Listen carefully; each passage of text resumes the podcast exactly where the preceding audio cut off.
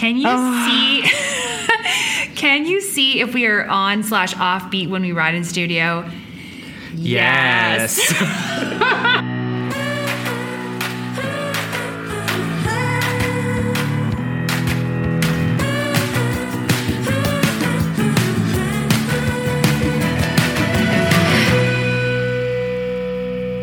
Okay, everyone. I'm so excited to have here today my very good friend and fellow motivator, Casey. Casey, we were just discussing uh, how to say your last name, and despite me knowing you for literally like more than a decade, I don't. I don't. I was adding a T. Um, so it's. Can you say it? It's Casey Lankson. So think like lanky, Lankson. I should know that. Yeah. it's literally a word used to describe me.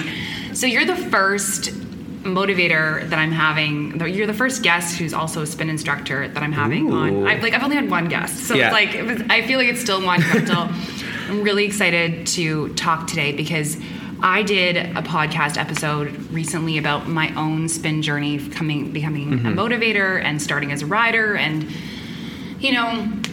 I think for a lot of people who have a goal to become a motivator, they or an instructor elsewhere or whatever, they think it's going to be like snapping your fingers and then you arrive and and you're automatically great. And so I sort of told my story about how there's so many challenges you don't realize how even when you become one you're still finding your voice and I, I think as the more we talk about it, the more we can help others sort of along this journey, so that when they mm-hmm. do do when they do get there, they realize that sort of this this long term thing that they're going to be continuously working at, and it's only helpful to hear other people's stories. So let's get right into it. Great. The floor is yours. I thought you know why don't you take us into what you know when you first did spin and what made you fall in love with it and like you know the the origin story of Casey becoming a motivator.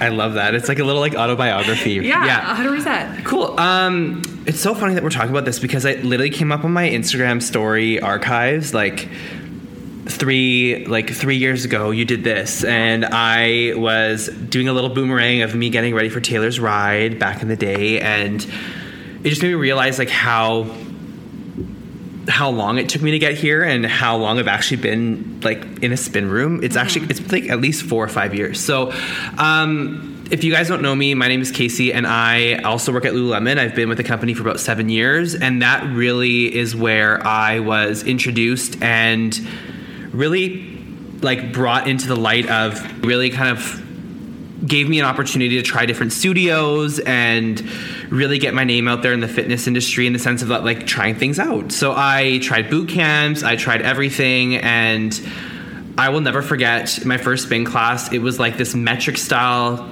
ride. I had no idea what to expect. I almost knocked my bike over and I remember leaving being like that was garbage. Like that was absolute garbage. I don't know why I signed up for it. The biggest push that I had for myself was knowing someone in the industry. And Sheila if you're listening to this I love you.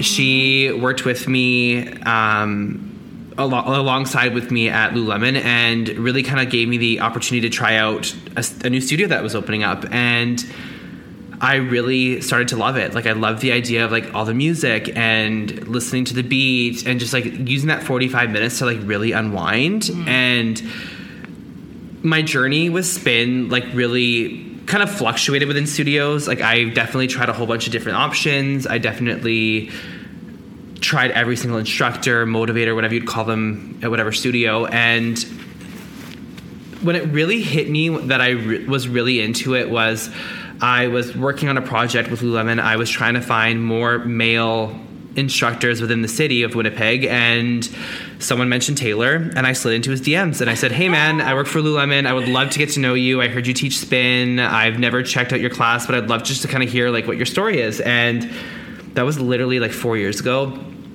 Went to his class. that was how you guys yeah. I literally so slid into his. DMs. We talk about it all the time. I'm like, he's like, remember that time that like you legit slid into my DMs? I'm like, it's not like that though. It like legitimately was work related. It was professional. It was 100% 100%. professional. 100%. Even though like we went to Joey. We went to Joey and had food together and took a selfie. Like it was the Oh most my random thing. But anyways, It's cute. um I think that our like connection, like our friendship that was kind of growing from that, like really Mm-hmm. got me interested in checking out his rides a little bit more and I don't know what it was. I think I just like became a Tay baby. I like was like going to his classes at least Is three to that four. what is that what we call them? we call them Tay babies, like the the, the diehard Taylor lovers. First of all, let's just put a caveat.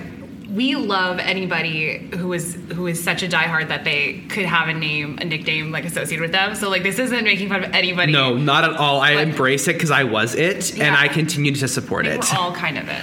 A hundred But percent. I just also want a group for myself now. A, a bunch of Hannah babies. I know that HRP weird. babies. That sounds. Um, so I just like kept being really consistent.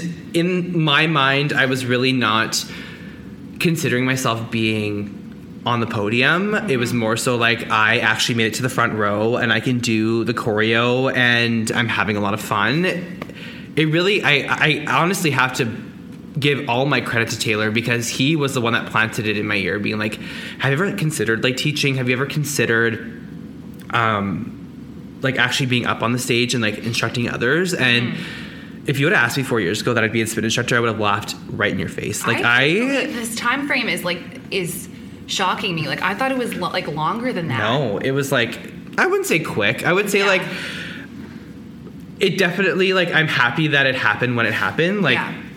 I wouldn't say that I had other opportunities elsewhere. Like I was pretty devoted to different studios and really enjoyed being there.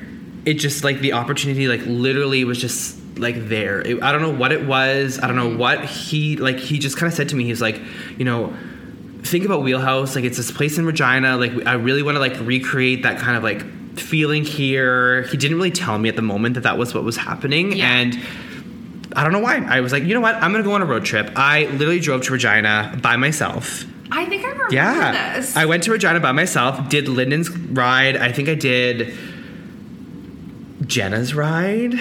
love Jenna. Yeah. And love I I just remember being like thinking like, oh yeah, like I'm so good. Like I'm just gonna fit in so well here. And I got so nervous and I it really like humbled me to know that like there's different calibers and there's different strengths and I'm not I'm not like tying away from Tay's because he's amazing in all all shapes and how he performs. Yeah. Um, it really just came down to like seeing how what their environment was. I remember being like feeling so welcome. Like I literally walked in, they're like, oh, "You must be Casey, right?" And like not even knowing who I am, and like introducing them like myself, like having these conversations, and it made me really feel welcomed. That's one of the things I love about Wheelhouse in general. And like I think sometimes it's funny because these these podcast episodes where I've talked about spin and riding, it sounds like a bit of a Wheelhouse like commercial. Pitch, yeah. but it's true and I I have been to other studios where you feel like it's a cool kids club and you're not invited. And even as a as a seasoned rider, somebody who presents as mm-hmm. athletic, I'll, I've traveled to other cities, walked in, and I'm like, is anybody gonna tell me where the change room is? And I feel like so awkward. Actually, though, I had Yeah. that same experience. I literally had, and I'm not going to name the gonna studio. I'm not going to drop anything. It's this isn't gossip. Mm-hmm. I was probably about six months into being a motivator, and I traveled and I went to a different studio, and it's a very high end studio. And I said to them, I like signed up for my bike. I was front row. I was really, really excited because I heard such good things about this instructor. I was really just like amped to like feel a little bit of inspiration. I walk in and they go, so you're new here, so we actually moved you to the back. We don't allow new riders to be at the oh, front. Oh, my god. And I just said to them, I'm like, you know that like I don't think you know like I'm not like trying to pump my own tires, but I, do you know who I am? I'm like, do you literally know who I am? Like, have you seen my ad? Like, have you seen me on Instagram? No. Yeah. Um, Yeah. I said I was like, I have like f- at least three years of spin experience, and they Yeah. refused. They still refused, even though I literally said I was like, I know how Yeah. to ride to choreo and to the beat. Yeah, that is like, first of all, I mean, like as an instructor, there's times where you know, I think because now we've been open for a few years, we we don't have maybe as many new riders popping into every single ride, right? But never would I ever insinuate or suggest or or actively move somebody to a different bike based on their experience. It, of course, it's wonderful to have a veteran who like loves to make eye contact because that's like my love language is Yeah. like stare me in the eyes and like, let's connect. But but uh, it's just I can't imagine. Back to you. So you went to I, like- Regina. I went to Regina, had a great time. Um, then it kind of really sparked the idea of like community for me, and I think that I speak for myself and for you, Hannah, that like I don't see as competition. I really embrace and I really enjoy these other studios, you know, these other instructors, and I would never ever want to create like a war or like a Yeah. some sort of like hostile feeling because I really just like I want the best for everyone. That's just who I am. I like love everyone. I want everyone to just cheer it on. Well, especially with your with your job with Lulu, like that is a that is a role in itself that is about community connection Totally, and yeah. and I mean we we say this internally, and so we're just amplifying it now in this in this moment to say that like you know I plan to have other instructors on the podcast. Like I want I we we all ride together at other studios. Yeah. We've all like come up to, together. We're all, all friends in some regard. Um, so that's certainly not our perspective. And I don't Yeah. I don't really think it's out there, but I think sometimes even riders may assume that there are I just want to make sure that Yeah. people know that this is not actually how it works. Yeah, yeah. we all 100%. support each other and it literally just like gives me the most joy and like motivation when like I am walking into a ride that I'm about to lead and someone from a different studio is there. best, yeah. Because it also teaches me how to be attentive and like how to like actually engage someone who may not actually know what a wheelhouse ride is like, things like that. Um, we're going really off the rails with this. I love it though. is front, front, back, back here. Yeah, and I fucking love it. I live for those four corners. Um, so back to back to Regina. Yeah. Um, Never come back to Winnipeg. I did. I, you know what? I, I decided to come back. I, um, I really, I reported back to Tay because I told him that I was going to try this out, and I just told him how I felt so connected. I felt so welcomed. I felt so like it was very inclusive feeling, and I that was where I was like, hey, well, maybe this actually could be for me. So the final straw the final push this is the funniest story um, it was my birthday a couple years ago I love that I don't know all of this. This is like hilarious. Hannah, this is like get ready for this. So, um, Tay was teaching at a different studio at the time, and I thought because I was so devoted, I was really riding a lot. I was like, you know what, I'm gonna do my own like birthday like class. Oh, I like do I. I booked Okay. it in, had all my friends come, a lot of people. I think you were you there? I think you might have been there. I think I was there. So it was like a private ride. I had everything picked out. It was, and he said to me, he was like, "Hey, would you ever consider like maybe teaching a few tracks?" Yes. And I was like, "Maybe, okay, sure." stop, stop, keep going, stop. But my best friend, the night before, surprised me with Yes. a surprise party. And, I, and I've never had a surprise party given to me. I've never been that surprised Neither in my life. I, and I want one for anybody who's listening. Continue. It honestly is like I'm an anxious person, and that made me super anxious. But then I went off the rails. I got like I drank every sort of. I don't drink often. I'm just gonna put a quick disclaimer there. I'm not a big drinker. However, moving closer to the microphone. To I really am. I, I, want to emphasize this. I drank every type of liquor that oh night. Oh gosh. Got so sick. I threw up so much poutine. I have like a migraine just like thinking about this. and then I, I was like, oh my God, we have this like spin class at 10 a.m. the next day. I had to keep a bucket beside my bike the whole time. I was like on like seven Gravols, drinking all the Gatorade. And I remember being like, this is the worst moment of my life. And all my loved ones are here. How is this gonna go? And I remember it came to the point where I wasn't prepared. I picked the songs that I wanted. It was oh great. And then I came down to the weight track, and I completely screwed everything up. Yeah, weight tracks will do. But that. seeing, but seeing like how much fun everyone else was having, Yeah. really, I really fed off that, and that was the moment where I was like, maybe I could do this. Maybe this isn't like so daunting for me. Maybe this is something that I would I would like to do. And then It's the moment where you Yeah. like actually sort of realize that you you are kind of a performer. Like and if you haven't like it's not like I had this performance background and I think one of the first few times I actually had a microphone in my face, I'm like, man, I'm just like cracking jokes and like I'm making fun of myself. Yeah. I'm like I'm like an exaggerated version of myself and I never thought that's how I would be. And you can do it even when you're really hungover, which not that I've ever done, aka after my birthday. it is literally you do like you can do anything. oh my god it was like it was hilarious but it really made me like before that like i i'll be completely honest and say that like i'm not the most confident person in myself when it comes to certain things. And when it came to the moment before when like tay asked me being like hey like would you ever consider yourself like ever teaching? I like immediately thought like i'm a follower. I'm not a leader. Like i'm the person hmm. that like wants that. Like i want to i want to be led by someone. Right.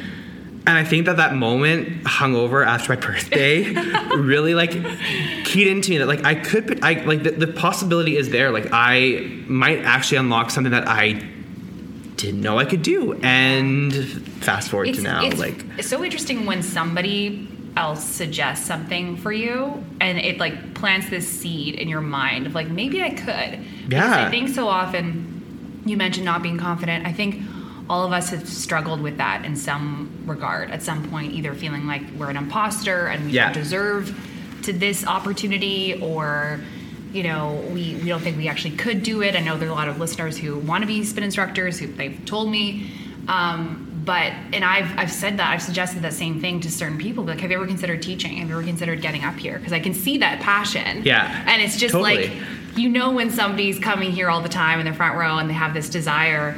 So it's just it's I find it really interesting when somebody else suggests something for you and is willing to be a bit of your cheerleader. And I don't think Tay's like one of the best ones that oh God, exists. he is the biggest cheerleader ever. Yeah, like, you're doing great, sweetie. Literally, he is the Kris Jenner of Wheelhouse.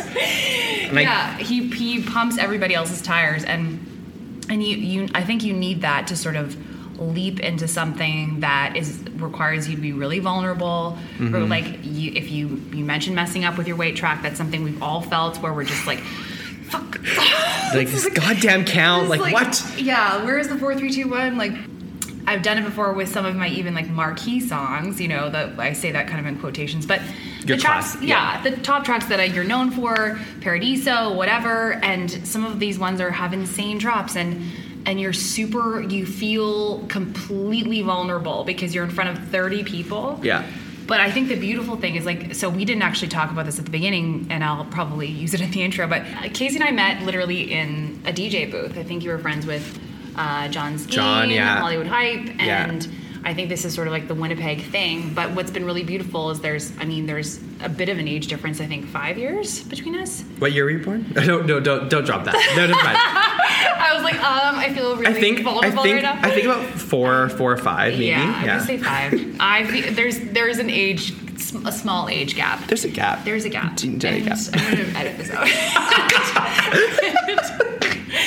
And it's it's been really it's so I don't think there's anything better than seeing somebody like flourish. And I know that this is something that you're meant to be doing. Oh, and Oh, Stop. but keep going.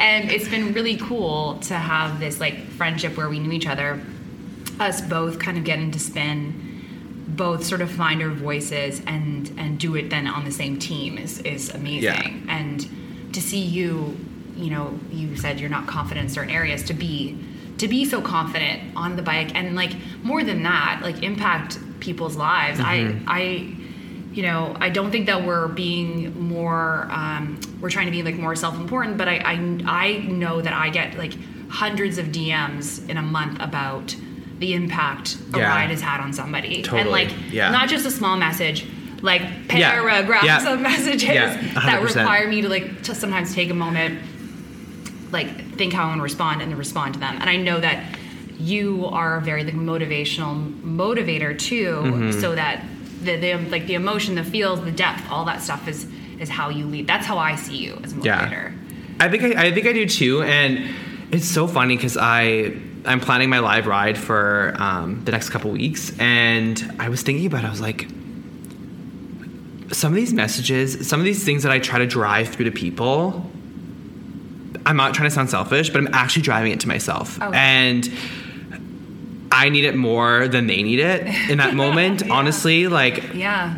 we can have we're gonna have a whole second episode about my love life or that lack thereof like we're gonna talk about it um, but it's just like it's it's that feeling to know that like other people are also feeling that way or are Yeah. also connecting to potentially your same problem or your your topic like there's you know like i always say like my favorite like song that like i remember like hit me so hard before i started teaching and then i bring it into my rides now is um falls by ODESZA Oh, like the God. cascade remix Yes. like you know like life will throw you any curveball anything at you you are in control of like how you react to it so like if you're pushed down to the ground are you gonna stay there or are you gonna get back up like yeah. and that goes for me too like you know my through training into getting into where i am today like i have gone through so many ebbs and flows of like am i doing this is this the right thing am i good mm-hmm. enough like like you always you're always gonna have these like thoughts in your head or you're gonna have these like counteractive feelings mm-hmm. but you're gonna fight through them, like regardless of what you yeah, and, think. and you can you can choose not to. Yeah. like you can let them eclipse you and literally like swallow you up. 100%, yeah. And what I what I always say, and and I think you would agree with this, is like like if you if you allow these fears to make your decisions for you or Mm-hmm. if you allow a one failure to make your decision for you of like getting back up or not or persevering or not or whatever like then you're never going to grow and 100%. it's it's going to rule your life and it's going to be actually become like more powerful than the situation may have even been because you're just allowing it to control every future Yeah. decision because you're carrying it with Yeah. you versus just saying that sucked i gotta get up and like try again Yeah. i think spin like allows us to do that Yeah. because when you and i have experienced these things like these little like miscount like not counting incorrectly or Biggest- what Something so little for you, like you probably don't even notice while you're riding if you're listening and you're a rider. yeah but it like literally destroys, you as a motivator. You're like, I let them down. I am a failure. Ah. But like, I'll even like go like, yeah like when we go back to my journey, like I'll talk a little bit more about like when I first, like when we first started to open, like mm-hmm. how emotional that was for me and how hard that was well for why me. don't we just get there now why don't we just Yeah. get Okay. now? Well, I want to go back because like the the the story is really cute. Yeah. But like what? Okay. Anyway, so fast forward. So then I in Regina, I did come back. um, but I did go back there one more time because that was when I really started to kind of connect with Kyle and Lyndon and like followed everybody on Instagram. Like really started to hear their stories, and I made plans with Taylor to go to the On rooftop rides. we were yeah, we were going on a date. Mal, if you're listening to this, this is not the case. It's all brotherly love. Anyways, um he had a last minute work thing and I ended up going by myself to the rooftop Right. rides. I remember that. This is before like Wheelhouse Winnipeg was really a thing. Like it was like Yeah. more of like a, a fiction, rumbling. a rumbling, like Yeah. a, a figment of It's my Narnia. imagination. Yeah, it was, it was for sure Narnia. Yeah. And I remember being there being like, this is like an event. I'm by myself. Why did I do this? Yeah. And then all of a sudden, four people I know from Winnipeg were there. Life was grand. And Lyndon comes up to me and goes, You did the first two rides. You're doing the third ride. Do you want to be front row center? And I was like, in my mind, I'm like, Oh my God, no. No, no, no, no. He goes, I put your shoes front row center. and I kid you not, I was like I was riding beside like Michael Betteridge, who's a motivator in Regina, and he is like literally a powerhouse. Him and I had a heart to heart the other day, and I like he inspires me so much. He is such oh my god, he is like Yeah. His he did a I did his uh, 30 minute ride the other day. It's called the so Sprint I. Part Two. So I. So I. Michael, I'm gonna make you listen to this podcast because I need you. Like, I'm hyping you up, but I also need to know how much physical pain I've been in right now since that. Um, but I rode beside him, and I remember being like, I am like I'm riding beside these like people who are motivators. Like, am I gonna be good enough? And I remember I randomly got like a there was like a shot of me in like the video of me like riding in the center with everyone, and I remember being like, oh my god, I'm like this is I think this is it. I think I'm ready for this. And I remember that. I Yeah. remember that video. It's funny because like all this is kind of coming back to me. yeah, it's like kind of like coming you're coming back to me now. um, it is because it's I was around, but I it's not like my story. But I remember Casey going to the rooftop ride. I remember this being like a thing of wondering, will it happen? Will it won't happen? Like we were all sort of hoping that Wheelhouse would come to fruition, but it didn't. So this was a moment that you felt sort of validated yeah. and maybe seen Yeah. and like like you found your place. Yeah, I would definitely say that. I think that like it made me feel like I am capable or I am accepted, if that Yeah. makes sense. Like I was like I didn't think I would have the balls to like actually be front row center and like something like so special like that. Like there was like people who were like so excited for this ride. Like they're diehard like wheelhouse riders and like that little piece of sentiment, like Lyndon, thank you so much. Um, that really made me feel so important. And like that little teeny tiny gesture of you saying, I put your shoes on this bike, this bike is yours Yeah.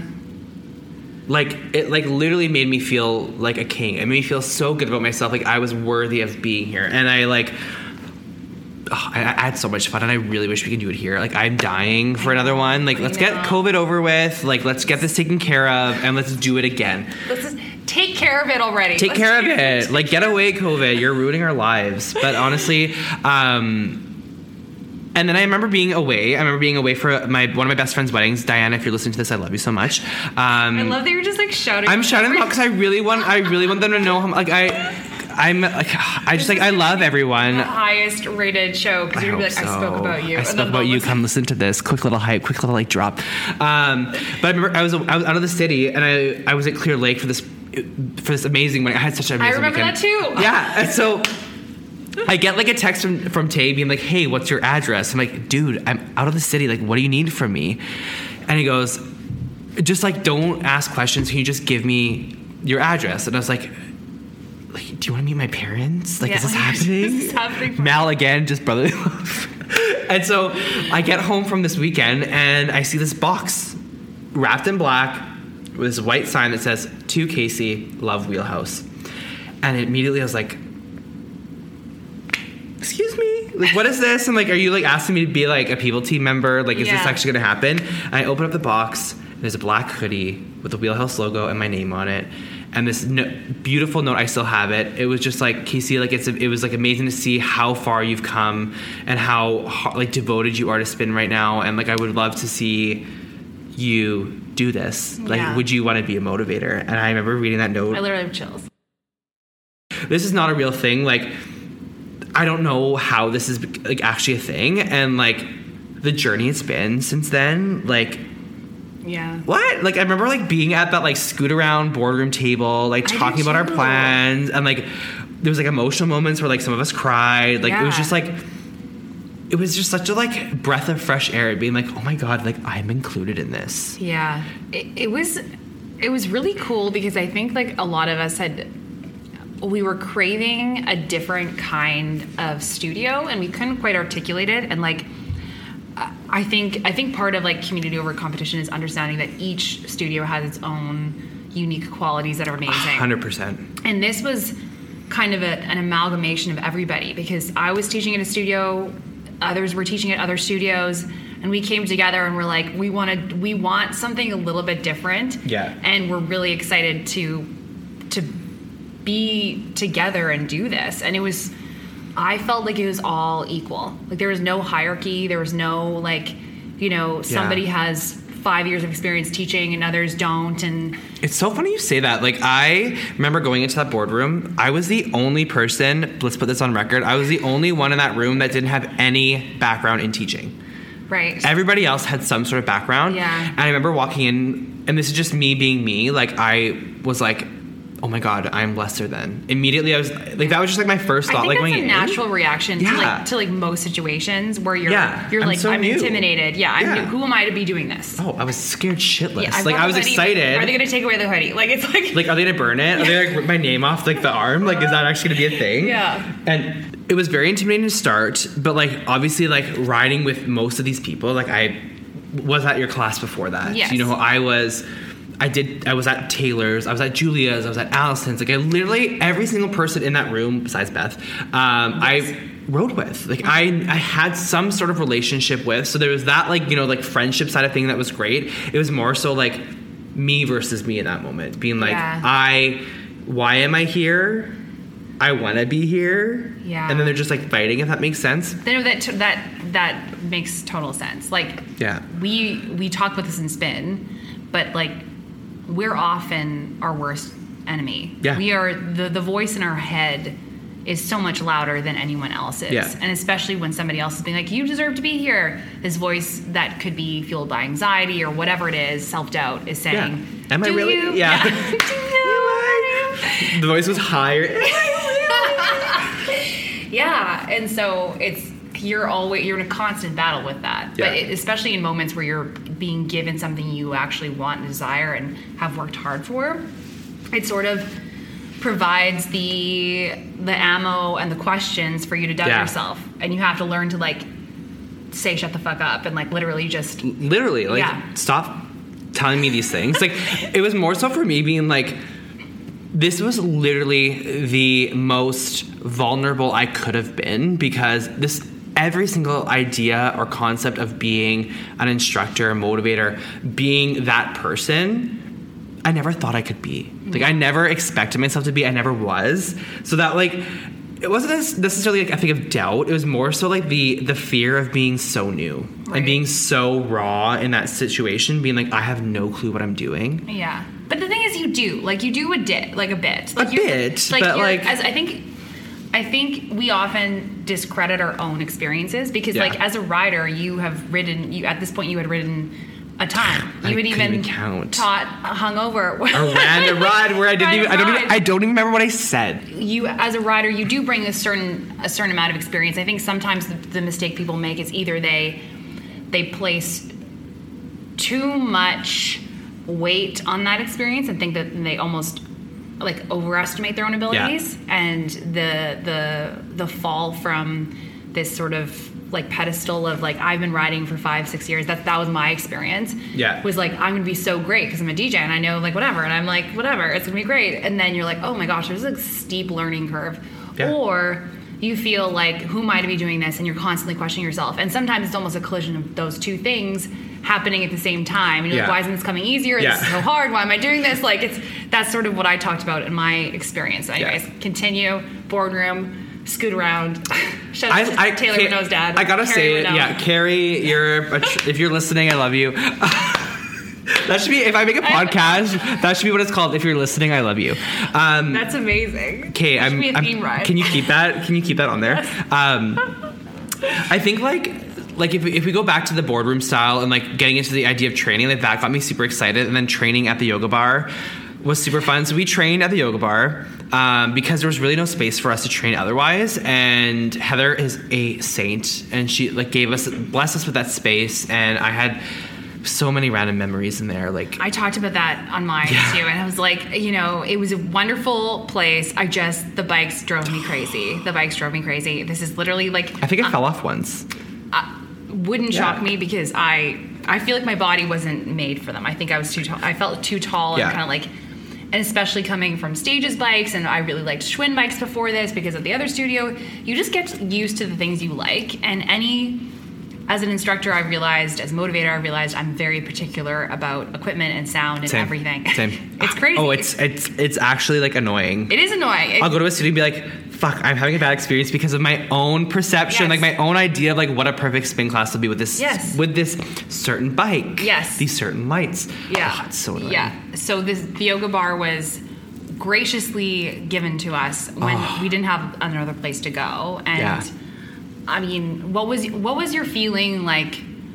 Because we all I, I talked a bit about this again in my in my first uh, episode of talking about my own stuff, but like it was really we almost like broke ourselves down like not in an emotional way but like we broke we stripped ourselves away a bit because we had to kind of learn the wheelhouse way of doing things Yeah. like a wheelhouse ride Yeah. um, we all came from different backgrounds. Some of us were teaching at certain studios, and literally, like, Or no background. or no background and we came there and we had to, like, we gave each other feedback, which isn't always easy to do or receive. yeah, 100%. And you have to be really vulnerable again to to to be open to hearing other people's opinions and to like see their faces, kind of as you're speaking, and like how they're eyes like glazing. yeah, Oh. like, you could see the moment where they disconnect from you, and and you're trying to learn and, and build your confidence. It's, it's a, such a hard thing to go through training. So It how is. did you start to feel as you were training and getting on the Yeah. microphone and all that sort of stuff? Um, bad.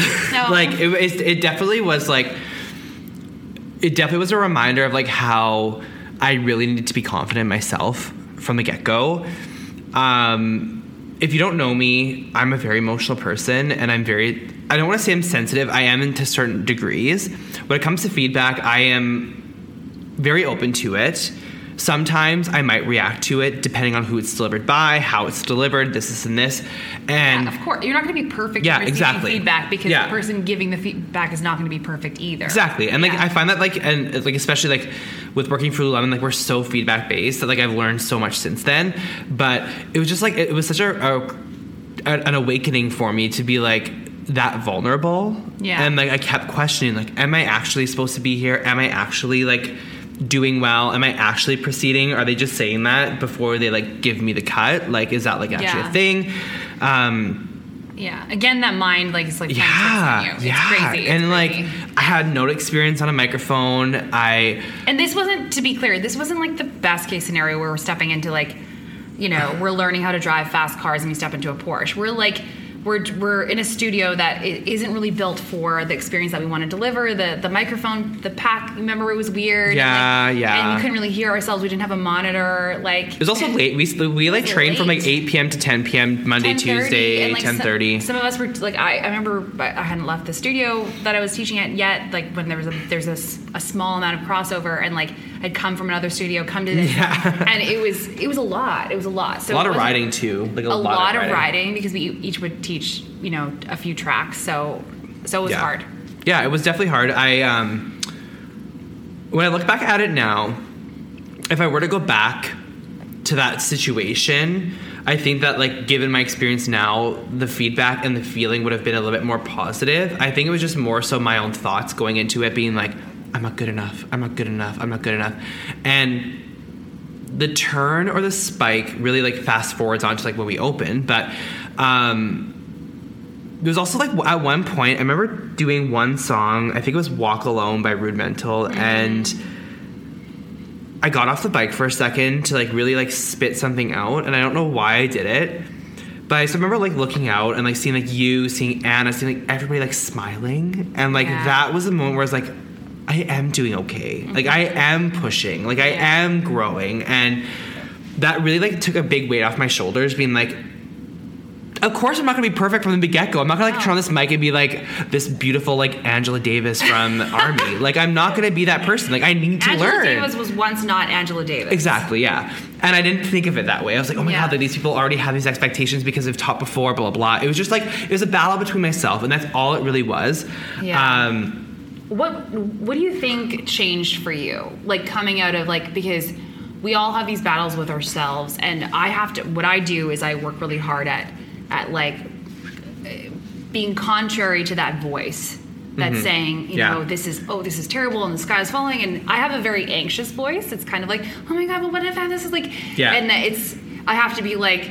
No, everything's fine. Yeah. We're fine. This is going to be fine. And I like have to just almost reassure myself Yeah. in inwardly and I I try to do this thing that I, I don't like to call fake it till I make it, but I say practice it until you become it. And so there's this whole thing about um, if you take on a Superman pose or if you change your body posture before you go into a stressful situation, you'll actually improve the outcome of the situation because you're sort of taking on this like confident pose. yeah. Is there something you learned through training or through the beginning of teaching that helped you sort of com- combat that like inner voice that was asking you to, you know, Yeah. step aside and saying you're not enough or Yeah. whatever? Um, I'll be like completely honest in saying that like there, I could probably count at least ten times where I thought of like throwing in the towel for my own reasons, and I honestly think it was the time when like Taylor and Lyndon like like like was giving were giving me feedback like personally, like outside of training. And I think it was Lyndon. I don't remember if it was Lyndon or Taylor, but they said like you gotta like believe in yourself. Mm-hmm. Like we picked you for a reason. Yeah. And that was like kind of the spark where I was like, okay, like I am okay. Like I am doing all right. Like I am progressing. Like I am here for a reason. Yeah. And that ebbs and flows. Like that obviously like in training so different than teaching in front of people. Teaching in front of people is so different than teaching in a new studio. Like there's Yeah. just like so many things that like ca- kind of was like rolling with it, and I'll definitely dive into that a little bit more. But like the training, like when I look back at it now, like it really shaped me to who I was, but it really created this beautiful connection between all of us when we first started out. Like I Yeah. There was no bad blood. There was just like it was just like there was so much hype. There was just so much excitement for the idea of like what Wheelhouse was gonna be, and like that was all it was. Like yeah. I was excited to go because like I get to see my people. I Like I, get to see these people that like I every day. Literally could not agree more. I remember leaving training one time, and, and Annie and I uh, lived close to each other at one point, and she witnessed me like dipping and pumping. I did that to you too. I remember driving down Roblin and seeing you. We both did the same thing. I remember that like precisely.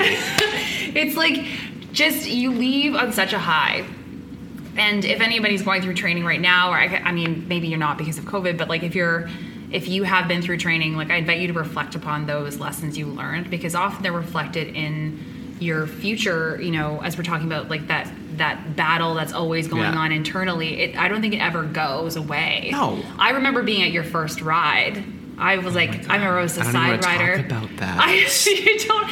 I thought you were amazing. I was like, I thought you were amazing. You had Love Gang. You had a few other. Tra- I think you had. I love Giant. I love Gang still to this day is like one of my like bangers. Yeah. Um. Well, we're gonna go into that now because Okay. of the hype, like the warehouse rides. Like Yes. that was really my first taste of teaching, and I remember not feeling like up to the athletic ability as I thought I could be. I kept getting off the bike because I didn't think I could like continue on like teaching, like being on the bike and teaching and speaking whatever. And I remember T mentioning that to me, just like, hey, like, you know, I really want you to focus on like staying on the bike while teaching, blah blah. And I don't know what if it was just like an internal thing of me being like, I'm not at that caliber yet. I need to like get off the bike, or if I literally just gassed myself like by going way too hard. I think I think it's actually like a mental thing because think it was, often- honestly. I think it's actually pretty rare that we will hit that wall where we physically cannot continue. But I know that I'll often be scared of of getting there and not being able to continue. And so I'll, I'll Mm-hmm. Definitely. you'll it's almost like you bail before the crash happens, right? Yeah. you're just like I don't want to see the- this. Pull, pull the pull parachute. yeah, parachute. parachute. Um, and I remember doing that at the at the warehouse rides too. I think I was like, I was almost so excited that I felt like I was going to throw up. Like I literally was like, I, Yeah. I, I can't. I'm jumping on my skin, and so I need to get off. there were so many factors too. There's like, a lot of like, factors. Yeah. The podium for the motivator was like a crate, and it Thank rattled a couple times. So the podium almost fell off. It was also super hot in there. like it was a, it was wasn't it was a warehouse. There was no ventilation. It was wonderful. I loved it. I want to go back so bad. Like I would love to recreate it again. Um, but that really like really like opened up the eyes to me because I remember like I remember and like Michael again if you're listening to this I love you. Michael, Dez, and Shanks came. They drove Right. down for like Yeah. one night just to come check out the warehouse. Yeah. And I remember they were front row for mine, and I played matches. Yes. If you don't know what matches is, look up matches Max Styler remix Cash Cash. It is a staple. Like Michael literally defined Wheelhouse with that. song. Yeah, that's that, that song is an anthem. That song is an anthem, and that choreo is an anthem. And I, I, I, this is literally no shade to anybody else, but I see that choreo being used with that song at other places, and I'm like, that's Michael Betteridge. Literally. like, He's a pioneer of like matches. trademark Michael Betteridge. But I remember being in the warehouse and I planned this thing. I was like, you know what? I'm gonna buy a confetti cannon. Oh, and the first match matches choreo comes on, I'm gonna do it. But in that moment, I remember like letting it off, and there's a video of me doing it. And I had this like doubt. Like I was like, Michael is here watching me do it, and I'm not even on the bike doing it. Mm-hmm. There was like the like, did I let him down? Did I piss him off? Oh did I not do it justice? And I'm like, I'm so funny. The I'm so hard on myself. Yeah. Like, so funny the bullshit we say. It's like Yeah. because literally. You know, people like Michael and Des and, and all those people. I, I mean, remember they, they came to training too to help us, which was wonderful. And, and Alex and Alex Barbie. Oh right. Yeah, we did the choreo Oh, choreo you know what? workshop with her. I wasn't there. I wasn't there for whatever reason. I can't remember why. And I I I think you were on a trip. You were somewhere. I think God. you were not there. I was not there. I was like, where what the fuck was I? Alex, Okay. if you're listening, I love you. Alex, we love you. How many people? Have, I'm gonna have to tag everybody. Um, Literally. yeah, it's it's funny the the bullshit stories we tell ourselves about needing to either impress or fulfill some others' expectations that they've actually never even articulated to us, but we just feel like we Yeah. need to, you know, make them proud because we're people pleasers, and like that's that's who we are, right? I am the biggest people pleaser. Yeah. But that's my life. and so you you tend to you as being like the like the general you like tends to can live your life based on what you think will make other people happy or impress somebody else when sometimes they just don't even care like i'm sure like if i were to see somebody leading a track like i remember you led a like a mashup of paradiso Yeah. yeah Lords of the machine and you sent me this cute message like i hope it did it justice i'm like like this is so this is Yeah. not I, I a I don't own the song, and b like yes, Yeah. and whatever way you would have done it would have been perfect for you. You know what I mean? Yeah, Like, totally. It's so weird. It's a, it's a spin thing. back to the confetti cannon. Yeah. So I, again, I feel like tangents, especially in a podcast, are like such a good thing because it really like takes you away and then brings you back in. You have to listen to the whole thing. You have to. Yeah. I just remember like getting some good feedback, but also getting some like constructive feedback. And then that was when I was kind of like getting those doubts. Like the like Yes. idea of like fuck I'm not there yet. Fuck I'm not there yet. And the breaking point, I remember, and I legitimately had a breakdown. I we were doing like a, a sound test here. We didn't have our bikes yet. We had the bikes from the warehouse, and we invited a bunch of people to come and check it out. And we had to test a song. And it was we had like a certain time plan. Things happened, and it was kind of getting pushed back. And I was so anxious because I had to work that evening mm. for like it was like it was like holiday. So I was like yeah. like doing some sort of like planning in the evening. And I'm like, I need to go now or else I'm not gonna be able to go. And I completely fucked up everything about that song and then I got up and left. And Tay, I remember sat me down the next day being like, I think that we just need to like I think you just need to ride more. I don't think we're gonna give you a time slot when we first open. And that literally I remember like bawling my face off when I left the next day, being or like left the, like the the studio, being like I I let him down. Like I let the studio down. Like I'm not good enough. Like I'm not. Hmm. If I'm not there with the rest of them, then what am I? You know, like what what do I need to do to like actually like be taken seriously?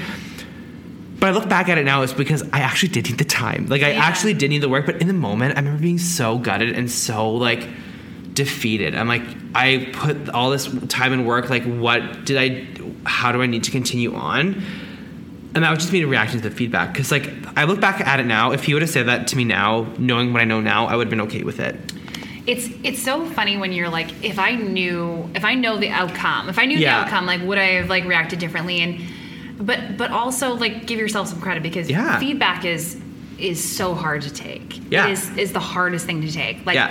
I get feedback from friends. Like you've given me feedback before. I've gotten feedback from Same, yeah, anybody, yeah. and it's like sometimes you're like, uh, uh, but and and immediately because if you're a caring person, if you're an empathetic person, if you're a pre- people pleaser, all of those factors, if you have any levels of anxiety, Yeah. like it, you immediately feel failure and Yeah. like you failed. Yep, that's and me. then it's this goes into this downward spiral and it's so hard to like get yourself out of it. And I do remember that. I do remember being like like you've always been a person I've believed in wholeheartedly Yeah. and since I've known you since like the get go. And it's like you just like I can see this future for you. This is a rough patch. This, Yeah. Like this thing is a rough Yeah. patch, but I can see this. And, Yeah. and like here we are now today, where you have legions of followers and legions of people who come to your rides, Yeah. who don't come to mine, who don't come to other people's, and it's you've carved Like- out like this whole space for yourself. Yeah, like I I really appreciate that moment now. Like I really appreciate how vulnerable I was and how I knew to react in that situation because it really built me into who I am today and I it sounds so like cookie cutter being like oh, you know I just like I didn't give up blah blah, blah. but like You didn't. Though. I but like I really like considered quitting. I I remember like pull, like thinking about pulling the towel, thinking about like you know like I I did my best. Like I obviously am not cut out for this, this, this, and this. But like I remember having a second conversation with like Taylor Lennon and being like and like Taylor Lennon, if you're listening, I love you. um, I'm for sure gonna make this a podcast. um, I just remember them being like, "Why are you being?" I remember like, "Why are you being so hard on yourself?" Like we obviously picked you for a reason. We obviously chose you for a reason. Yeah. Like, And why so are you had- thinking about giving up now? So at you this know? point, they'd had a few conversations Yeah. where I was like, "You need to believe in yourself. Yeah. You need to believe in yourself." Yeah. And so there was almost like like at the very beginning, warehouse rides, and then Yeah. this point. Yeah. And so I, I almost feel like it might have been more of a development of confidence because was, like for sure. Once you're confident, once you have like some wins under your belt. It's amazing how the skill follows. Yeah. You know, because it's like, Yeah. it's almost, in my opinion, in my experience, fear will inhibit your skill Yeah. where you you'll become smaller and you'll become less like you won't commit to a beat drop or you won't commit to a message because you're like "Oh, I just want to leave options open in case whatever Yeah. you know and Yeah. it's so it's really funny how once you just have this level of confidence it's almost like the rest kind of just like trickles behind it hundred percent. Like I, you know, like I, I think all of us, even to this day, it's more so like a consistent, like not critique, but like you obviously like you're like, okay, I could have done this better, or like what can I do to be better, blah blah. Yeah. blah. Like that's just like a it's a growth it's a, mindset. it's a yeah, lifelong journey Yeah. of, of improving and um like even like thinking the idea like my spin voice. Like I remember when I first started off, like they really they so basically they incorporated like a, a time slot for me, but they wanted to me to like do like co leads just to get comfortable. I remember I did one with you, I did one with, with Annie, did one with Lyndon, and I remember like listening to a video and being like, "That is my voice right there." I'm like, "What?" Listen, every podcast I think that. Every, Every- podcast, every Wheelhouse Live, I'm like, why is my voice not as deep as I think it is? No, but like, just like I, I want to like find that clip and just like you hear my voice, but then you hear it now. I'll like. It takes time. Like it definitely takes time to develop and like get your groove, understand things, like understand your own athleticism. Like that was really what like made me who I am now. Like I really committed to like riding other people's rides. Like I come to your rides and I still do. And like I support all our motivators and I You still work out like a beast too. You work out like. I mean, you don't. You not only teach at Wheelhouse, you teach at at- at Thrive, Thrive, yeah, and yeah. and you work out like crazy. I mean, I don't. like, flat out, I do not. Yeah. I come to uh, other rides when I can, and like I, you know, work full time and I teach part time, whatever full time. But like, but I don't sleep. I don't sleep. sleep. Sleep. If you're listening, I love you. Yeah. Fuck. but I but I I respect like the hustle and it's it's Yeah. hard because it's like you look back and you're like wow I can't believe that I was ever this person Yeah. And- but even this this whole journey we're talking about f- four years not a long time Yeah. it's really not a long time and you've come so so so so so far But it's like it's crazy how much it evolved. Like it's you know it came down to just me being comfortable with myself, understanding my riders, understanding that the ridership, like the community that is Wheelhouse. yeah But then it like then it trickled down into being like, okay, well, how can I push them? How can I push me? Like how can I like is it like my music style? Is it like my choreo? Is it like my structure? Like I still follow a similar template all the time, but I try to play around with it a little bit more. But getting inspiration like having like i've had people from like toronto adam if you're listening to this i love you um, he came to my ride like um i had uh kyle no not kyle kyle was in my ride matt from ride cycle club in toronto came to my ride once when he was here for work and it's just like it's insane how quick your network like becomes and Yeah. builds like Yeah. I have like especially as of late just like our live platform and things like that like I have connected with so many different instructors from you know Vancouver, Calgary, Edmonton, Toronto um I have a rider in Australia that Yeah. does my live rides Yeah. all the time. She's Matt and Karen, if you're listening, from Atlanta, like literally, there's people from across the world. I think that's that's a beautiful thing. It's like we, I mean, even we, we we talked about Angela Davis. Like she's an inspiration of mine from her motivation perspective. It's almost like evangelical church like, and Yeah. that's sort of what I've heard from certain riders. and I've been to her ride and She's oh my God. unbelievable. She's Um, unbelievable. It's so so intense. it's just like it's it's such a cool experience to like really seeing how people receive your vulnerability like Yeah. being open on, on this like and i know like we're talking about a, a room with bikes that don't move and we're doing these weird dance moves and whatever like you can call it a cult you can call it whatever it is but honestly that 45 minutes is just like a great time to feel amazing about yourself because you're working out but you Yeah. also have a time to really disconnect because like the world is fucked up especially Yeah. right now the world is Yeah. so fucked up and like that 45 minutes like even if you want to call it whatever it is and you want to diss whoever's doing it like but maybe actually come and try it out first because you're really gonna find like your groove. You're gonna find your understanding because it's not about just like working out. It's not about finding a connection. It's not about this. It's like this literally the energy this like bubble of like things that just like come together from it. Yeah. it's just like this like it's it's awesome. Well, I think it's a it's a perfect synchronization of mental wellness and physical wellness and 100% and it's really hard to find unique experiences where you are not being asked to to multitask. Yeah. Like we I was I was talking to somebody who hasn't tried spin and I was talking to them, you know, who's heard maybe it could be a little cult like and that's that's completely fine. That's your own assessment. Um, but but I did express the fact that it's it's unique in the way that you don't have your phone there. You're not in a well lit place. You're being asked to really sort of turn within to some of the messages that we're speaking about. You are disconnected from the external world, you know, with exception of those who have an Apple Watch, and I can see that light lighting up in the middle of the ride if you are looking at a notification. Tell me how you really feel. if you were an Apple Watch, I love you. If you wear an Apple Watch, please don't come to our. No, I'm kidding. I'm kidding.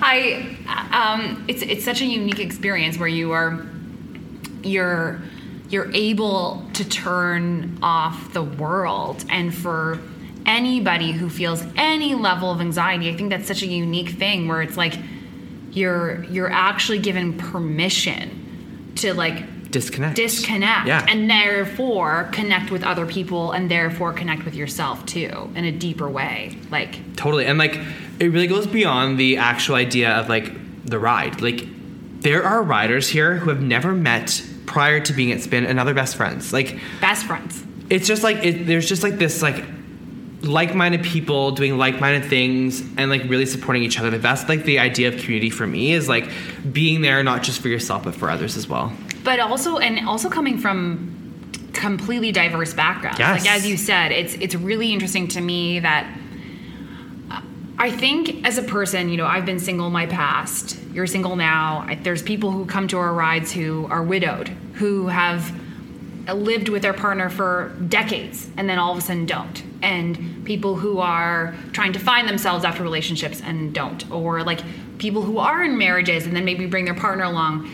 We have such a diversity of experiences and relationships, and you find this Yeah. commonality.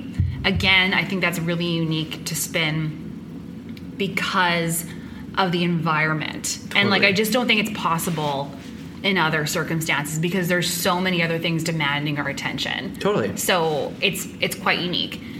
At this point, okay, I kind of want to turn to Q and A, but I want to like allow you like like bring I'll, the tail I'll like end I'll, I'll bring the tail end Okay. of it. Um, it'll be quick. I know that I'm going off on t- so many tangents. This might be like a tangent, one tangent, tangent. part one, part two of this Honestly, podcast. can you imagine? Truly. Um, I think that like so like we opened up, things are great. Um, had an amazing first year. Yes. You know, like saw I myself like it's two years. I know. Sorry, I just it- blew the, it- I just it- blew the champagne. at you No, talking. no, no, no. It's it's amazing first You know, like there's some great experiences of like you know like run your lungs out like different like different events like different rides different charities different Spin Away like Stigma. spin away stigma no but like like literally like all these like different things that we like showed up for or like raised money for or like really like showed like gave our all to like it really it really like showed yeah, and expanded our community yeah too. and like I think that the biggest shift I noticed is this year Yeah. like COVID, I hate that motherfucker, but really has taught me COVID, so. if you're listening, we yeah, COVID, if you're listening, unsubscribe. Like you are not allowed to follow this podcast. Um, I'm laughing so much. like the beginning of the year, like again, like there, you go through those like pits of doubt, whatever. Tay, myself, Lyndon, Kyle, um, one of Lyndon's friends, like we all went to LA, and like Tay and I and Kyle like literally ripped up three rides a day. Went to like SoulCycle, like got inspiration. It was absolutely amazing. And then like literally, I think I got COVID during then. No, you FYI, didn't. I think I did. No, because I remember I came back a week later. I was teaching at 6 a.m. on Friday for Julia, and I almost threw up at the end of it, being oh like, I don't feel so well. I'm and then and then I was like, oh wait, I'm doing the 9:30. So then I slept on the bench because I was so sick. I had like cold like cold sweats. And I taught the 9:30 just sitting on the podium. I wasn't even I didn't even touch the bike. I was like, I can't. But like COVID wasn't really a thing. Like we weren't very No. like. It wasn't driven to us. It was in Canada. Whatever. Also, like the the mentality of like work until you're dead is sort of a, a thing was that me. that was well, it was. I was on the floor at Lululemon, like almost throwing up in the bathroom, and then I had to drive home. Um, it, it- yeah, it- it's it- just the mentality yeah. that existed pre-COVID is like if you're if you're sick, you're sick did not exist. Like if you're sick, you're sick. Wink, wink. Like stay until you actually. Please, Yeah. like, give us that report by end of day. Like, yeah, but so can are you gonna be available? Are you gonna be on your phone? Like, are you throwing up? Do you have the sniffles? Are you in the hospital? Yeah, like, can you speak? like, yeah. I think, and then like when things started to close, it was really a big wake up call. Like I remember like diving in right away, like helping Tay deliver bikes. Like I found a, a van to like move all the bikes, You like like all that. And then I remember like you and like I remember like thinking about like the lives, and you came in, and then like all of a sudden like we like made this like makeshift like thing out of like our supplies cart. Yes. Like yeah. Uh, But like that moment, and then We were like in the newspaper. yeah, we were. Like, Yeah. I was in the newspaper twice. No, Oh my gosh. one for the delivery, one for the live. Um, but it was just like that moment. Really, for all of us as motivators, as like fitness instructors, even if you don't teach spin, but you teach boot camps, whatever you teach, that moment was a moment for you to really take a moment to like actually be like how can i create this experience without anyone in the room Yeah. like that was the biggest thing because i remember like when we first started the lives like on instagram it was you and i were the first from winnipeg and you know like like Yeah, we did that co thing. and like just like learning from it like it was just like you you literally had to completely erase what you've learned as a motivator Yeah. and like dial into the fact that like you need to create this whole experience this whole thing is just you Without the lights, without the darkness, without the candles, Without the like without people. people, without the people.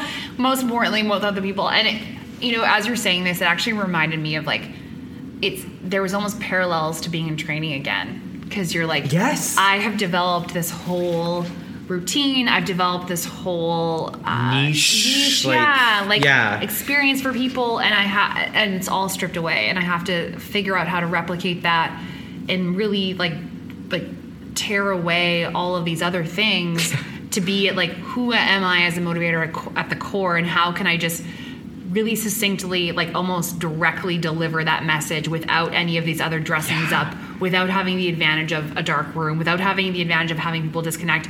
Because that's the other thing is people are riding with us and they have kids at their feet. They have like bright windows. They have all these other things that Yeah. like would add to our ride and add to the overall experience. And it was it was definitely a learning uh, curve for all of it us was wild because Yeah. I remember like the first couple ones that I did, I was like, okay, that was great, and I look back and I'd be like, I didn't look like I was working out at all, or having fun or having fun, yeah. like I was too in my head, like it really like it sounds hilarious, but like you become an actor, like You you literally yeah. have to like exaggerate I yeah, like I got a, a DM recently from a rider here in Winnipeg that's been doing the live since we've closed, and he said to me, he was like, the way that you engage the camera makes me feel like I'm there. yeah It makes me amazing. feel like you don't need anybody in that room to like make me feel like I'm actually getting what I deserve. And I like that message. He sent it to me like literally two days ago, and I was like, that is like the best compliment because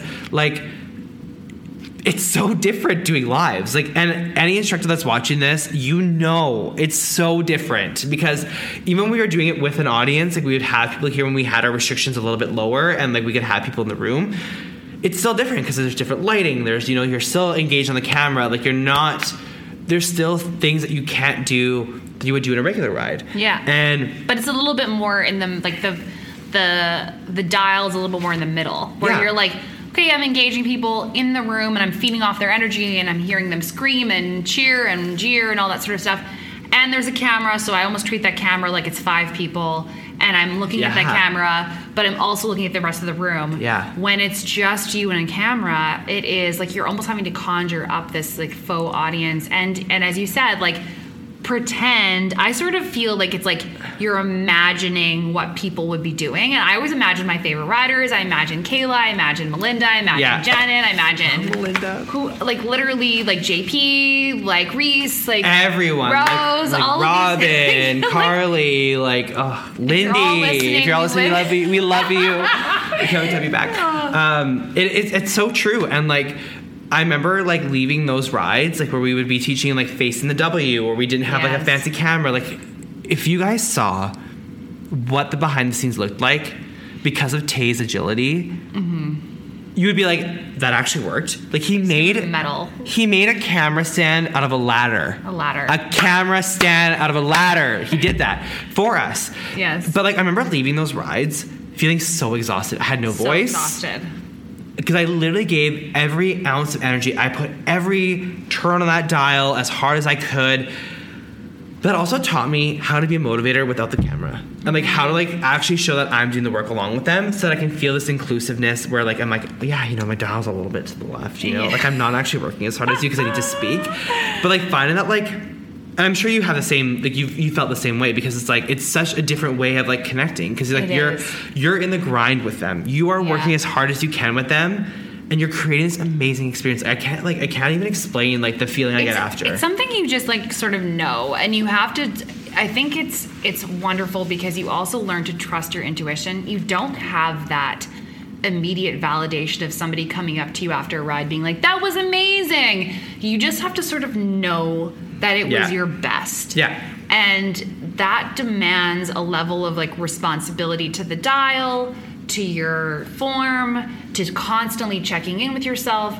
And so I often feel exhausted after a Wheelhouse Live ride Yeah. because I'm just There's so so, spent. yeah. Like I'm just so spent. I've given every single there's not a moment of rest of where I'm taking the same reflection as others are taking Yeah. where maybe the lights are off after you know i do a lot of like emotional tracks after a weights track Same. that just doesn't you can't quite land that in the same way in a in a live ride because it's just not the same so you have to adjust it there's no downtime Yeah. and you have to trust that what you delivered was the perfect amount in that moment and if you didn't watch the ride back make improvements for the next time. I hate time doing it, but I do it all the time. I have to. you, like but you also can't dwell on it. You have to like. There's times where I'm like, is she like? I honestly can't remember, and because you know you change things on the fly, right? You think you Yeah. think something's gonna be great, and then you try and you ride, and you're like, oh, this is like, way harder than I just thought. getting was two dips. Just- no four corners. No four You know, corners. like I'm gonna do whatever I need to do, and I totally get that. And Yeah. I find that like the lives are such a humbling thing because it's, it's like instant feedback for yourself. Mm-hmm. Great marketing tactic because you can post all that shit on Instagram. I love it. I fucking love it. Um, I'm gonna start po- posting videos where just before the beat drops, like, like literally, and I'm like, get at me, Hannah 25 for Wheelhouse Live, code KC 25." yeah, like like whatever. like yeah eh, but it's like it's also a good way for you to connect to others like outside of like uh, out of winnipeg regina like Yeah. it is so like this whole live like on demand platform like i don't I, I personally like when i do live rides like when i when i ride with my bike i don't have the same motivation i would as, a, as if i'm in a room Absolutely. but I love the idea of like getting inspiration and like working hard, especially with our Wheelhouse platform where we can't go to Regina right now. Like riding with those Regina riders. It is such a gift. like is amazing. I, I mean, again, this this may say, like seem like a wheelhouse, you know, promotional whatever. It's like, I mean, they're not sponsoring this, but like, I feel like if what I love about Wheelhouse, the Wheelhouse Live platform that I express to people who ask me like what it's like, I'm like, it's not just riding with Winnipeg motivators. You're riding with Regina motivators. You're ri- riding with the motivators we just talked about, in who inspired Yeah. us, who helped us like be, remain accountable to our athleticism and all those sorts of things. And you're discovering people who are still local to a degree, right? Like, Yeah. Like I posted a, maybe a month or two ago about the difference between quote unquote the difference between a Peloton bike and a wheelhouse bike. Yeah. And it's really it was talking about the difference between supporting local and not. Yeah. Because you can make whatever purchasing decision you want in your life, and there's there's literally no judgment. But if you have the opportunity to support local, like why not do it? Yeah. And and also when you know that the local option has the quality that it does, um, that we're talking about today, Yeah. where we're like, I'm inspired and I will. As a, as a motivator, as a, somebody who lives and breathes this, will choose to ride a Casey ride versus somebody else's ride. Will choose to ride a Michael's ride versus somebody else's ride. Like, it's it's really not said with any sort of um, trying to manipulate anybody. It's that that's just the straight facts. Yeah. Is like I prefer to expand my horizons in a local setting and then to know that it, the quality is so flipping high because they've been dedicating themselves to this to making sure that it's like the quality Yeah. that it is is is a bonus right Yeah.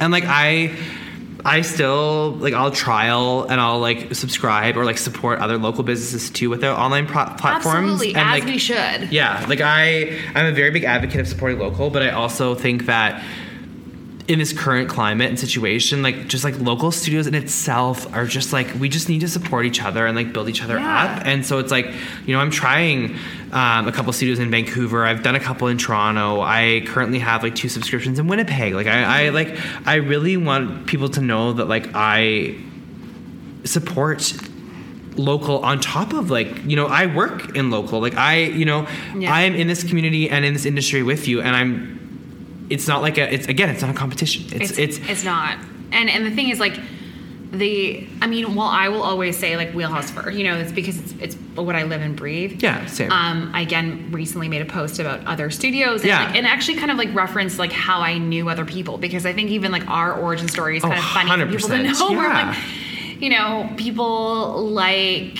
Alyssa is another person I've known for close to 15 years and she has been one of my best friends. And she's at a different studio in Winnipeg, WPG Cycle. Like, happy to shout you out. That's a place that I used to be a karma person at and used to ride at, and like where a lot of us or other people used to teach at. I, I used to ride there all the time. Like a girl that I work with at Thrive, Becky, she teaches there, and I go Becky in. Potter, Becky Potter, six foot tall Yeah. person. Um, and she is absolutely incredible. And like I've gone to her rides before we close. Like it's just like it's just like it's such a a nice thing to know that like we can seek inspiration from others, but also Yes. seek support from others too. Like Yeah. I would I would love to spend twenty five dollars on a drop in if that means that it's supporting someone that is actually just as passionate about it as I am. Yeah. And like that's how I see it. Like it's Yeah. And there's always going to be people that you just don't jive with, right? Like, Oh. but it doesn't mean that you don't support them. Like, you Exactly. Can, I think it's it begs another podcast episode at some point where it's like you not jiving with somebody doesn't mean that you have conflict with them. Yeah. Like, I may not resonate with certain people. That doesn't mean that they don't like me as a person, and Yeah. vice versa. Um, okay, let's get to some questions. Yeah, because we're like really going way, way over. Yeah. Off And my mom and dad are calling me and being like, "What's up? What like, doing?" where are you? Mom and dad, if you're listening, we love you. Um, okay. Let me we'll just like cut this like little break here as I I know I really have to pee. Do that. Okay. I have some misconceptions here. Ooh. Okay, this is a really good question. Okay. What if you are literally not feeling upbeat? How do you quote unquote pour from an empty cup? So I imagine this question is about Oh, like Oh, that's a good one. Uh-huh. Because there's been days and been times where I feel defeated mentally and physically and whatever. I don't know what it. I can't even describe it. Like it's it's the moment that you're on the bike and that you're in control and like your music plays, you know exactly what's gonna happen. Like you've planned this, like you've created this like experience. You almost become like a different person. Like you almost Yeah. become like this like confident like again like it's it's very like cutting into the idea of like those 45 minutes away from everything else Mm-hmm. like it means everything to the riders but it also means it to us too like that's 45 minutes for us to connect on a different level and not worry about what else is outside of that vault it's Yeah. outside of this room Completely agree. I think it's it actually like the cup gets filled. it does, we're here. 100%. Like, it's it's funny how that happens. It definitely doesn't feel like an obligation or something that takes even further. It Yeah. gives back. Actually, gets back yeah you like leave feeling absolutely like 3000% better than before What's the trick to getting the beat? I always feel like I look like a fool. Ha ha. So I'm gonna like I saw this before I just said this out loud, so I'm gonna like take it and then let you finish like answer. But I mean, I think it's just I think sometimes people put too much on the dial eh, because they like and that will prevent you from getting on the beat. Yeah. And you really have to like follow the lead leg to be able to sort of look like you're in sync with everybody else because you're going to be dropping kind of to one side. yeah Um, so those are my like first two things. Is like you might be putting too much on the dial. You might not be putting enough. Like if you're bouncing around in a climb or whatever it is. Yeah. Um, or you might not be on the right lead leg. What are your thoughts on that? I, I, I completely agree with all of that.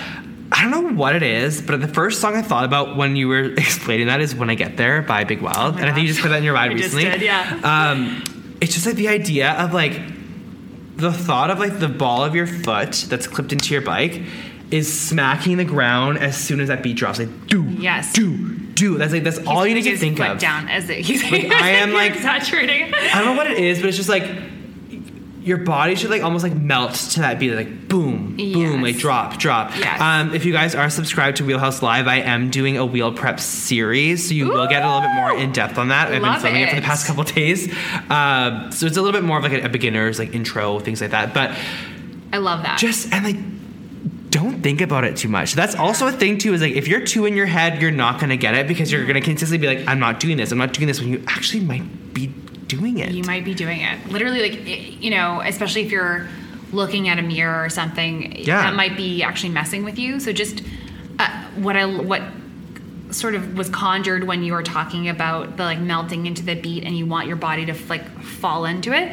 Um, I, I can't remember if it was like Lyndon or somebody put it like it's as if you're the kick drum is like you're literally hitting Yes. a drum with your foot and as you hit the bottom of the wheel it is like you're like you're trying to press the drum at this exact same time and like if you're not a percussionist you know you might not know what i'm talking about and it takes time. So don't like feel like you're like five rides in and you're gonna be absolutely amazing at it. yeah I, I don't even know how long it took me to get the beat. Sometimes I still can't find it. Some, sometimes, like it's it. Just don't be so hard on yourself. If you feel off, you feel off. That's fine. Move Yeah. forward. Like don't be so stuck in your head that you need to be this perfect way. And if, if you watch some of us like at the beginning of a, of a track on Wheelhouse Live, I think it's for me it's because there's there's lights and there's different things that are sort of distracting me. Um, I won't always be on the beat right away. Like I need Same. to sort of find it, close my eyes, and I'll like add and just like feel it out. Even if I've listened to this track a hundred times, I can't quite hear it. This is a really interesting one. Um, I'm not going to say who it's from, but it's one of our veteran regulars. Can I see? Can you see? can you see if we are on slash off beat when we ride in studio? Yes. we definitely can. Um, I think that like especially like I think in a wheelhouse setting, especially we're not we're not elitists.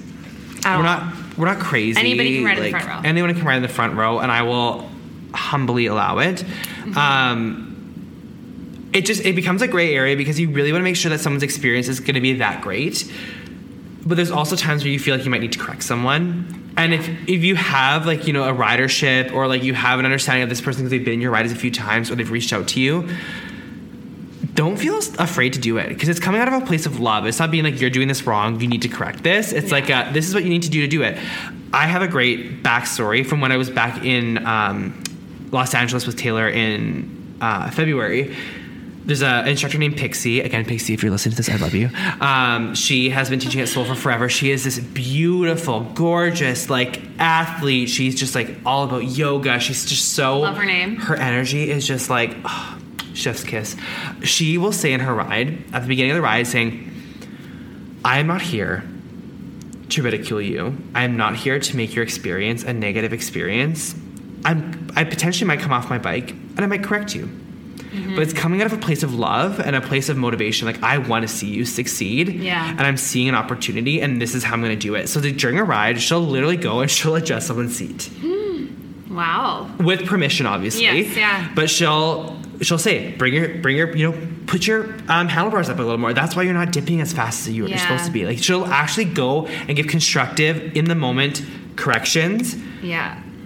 but it's coming from like a literal just the way that she does it it's so like quick and concise it's not like this like little like like oh you know you're doing great but like let's blah, blah. It's, it's just like literally her going Like uh, adjusting the Yes. correction and being like how does that feel Well, and I love that's a part that it's a part of the culture, right? Because if that's consistently happening, then it's not a big deal when it happens. Yeah. But if it's like if uh, we were to start doing that and be like I'm just you know Yeah. sometimes I've had some awkward moments where I've like put a candle in somebody's face and they didn't know what to do and I'm like oh blow it out and, then, and I'm like you know what you know what let's just forget gets this wax ever happened. face like damn it let's just forget this ever happened. But yeah, we we can see when you're on offbeat, and sometimes I'll like just make eye contact and say, you know, I need like if you and I'll say something general usually because I don't necessarily it's not necessarily my style to call somebody out, but I'll say. If you are bouncing, or if you're feeling like you're not secure, or if your feet want to go faster than mine, or if they want to go slower than mine, Yeah. you need to adjust the dial, and I'll like give those cues.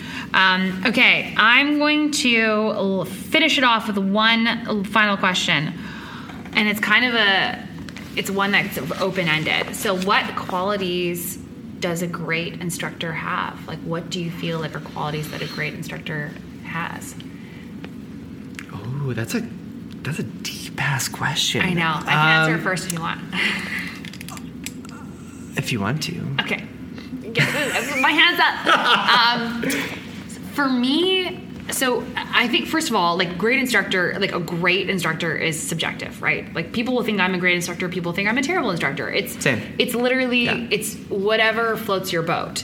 Um, i personally vibe with instructors who are authentic who don't try and sell me bullshit, who are only talking about experiences that resonate with them. Them. I'm pointing at Casey because he just he talked about this earlier in the in the show about he often will just draw on things that are applying to his life.